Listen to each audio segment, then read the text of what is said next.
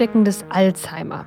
Was nach Panikschwurbel klingt, könnte tatsächlich möglich sein, wie eine aktuelle Studie zeigt. Ich bin Lena und schaue mir das heute mit meiner Kollegin Anke mal genauer an, was da so dran ist. Hallo Anke. Hey Lena. Lass uns mal mit der Studie selber anfangen. Was haben die Forscher da gemacht und was wurde genau untersucht? In der Studie haben Forscher Patienten untersucht, die ähm, als Kinder vor Jahrzehnten mal äh, Wachstumshormone erhalten haben. Die wurden damals noch aus dem Hirngewebe von Verstorbenen gewonnen. Aber wartet, aus dem Gehirn von Verstorbenen. Das ist wieder so ein schönes Beispiel für wilde medizinische Praktiken, die noch vor gar nicht so langer Zeit gang und gäbe waren. Also sollten wir jetzt auch mal merken, vielleicht für so ein nächstes Med History oder so. Okay, und wie ging es dann weiter? Äh, ja, das klingt nach einer krassen Praxis und ist auch verboten seit den 80ern, äh, weil es ja, weil damals auffiel, dass sich einige der Empfänger eben mit äh, Kreuzfeld-Jakob angesteckt haben. Und äh, ja, in der aktuellen Studie haben sich Forscher eben acht äh, solcher Patienten angeschaut, die sich nicht mit Kreuzfeld-Jakob angesteckt haben. Äh, aber fünf dieser Patienten bekamen relativ früh, also mit so Mitte, Ende 30 bis Mitte 50 Demenzsymptome, was ja schon recht außergewöhnlich ist. Und äh, ja, daraufhin haben die Forscher die Chargen der damals verwendeten Wachstumshormone nochmal genauer untersucht. Und da fanden die fehlgefaltetes Beta-Amyloid und auch Tauproteine. Und ja, die spielen ja vermutlich eine Rolle bei der Entstehung von äh, Alzheimer. Ja, und dann haben die Forscher das Ganze nochmal im Mausmodell getestet. Und zwar haben sie dieses Material von damals genommen und äh, Mäusen verabreicht. Und die haben dann tatsächlich auch Alzheimer äh, entwickelt. Okay, das klingt erstmal sehr spannend.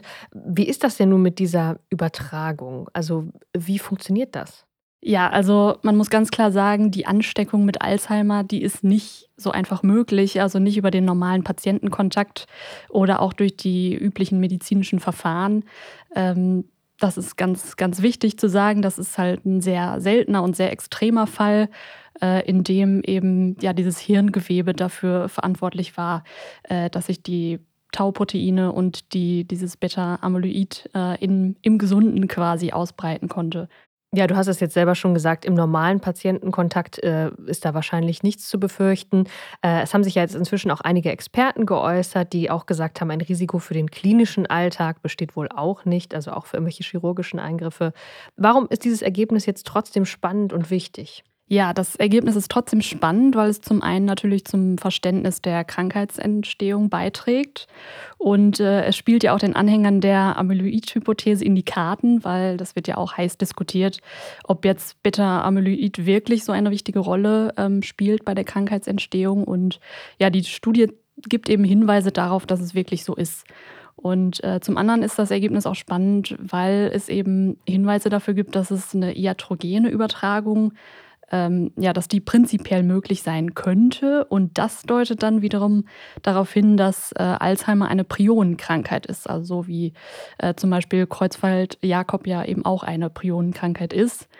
Ähm, aber Experten äußern sich hier sehr vorsichtig zu, weil die Studie hat ja gerade mal acht äh, Probanden und von denen haben nicht mal alle Alzheimer entwickelt. Also ja, wie immer, wir brauchen mehr Untersuchungen und das letzte Wort ist noch nicht gesprochen.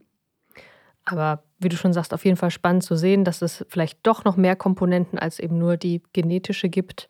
Und äh, wo wir von Experten sprechen, wir haben nächste Woche auch unseren ersten Experten zu Gast in diesem Podcast.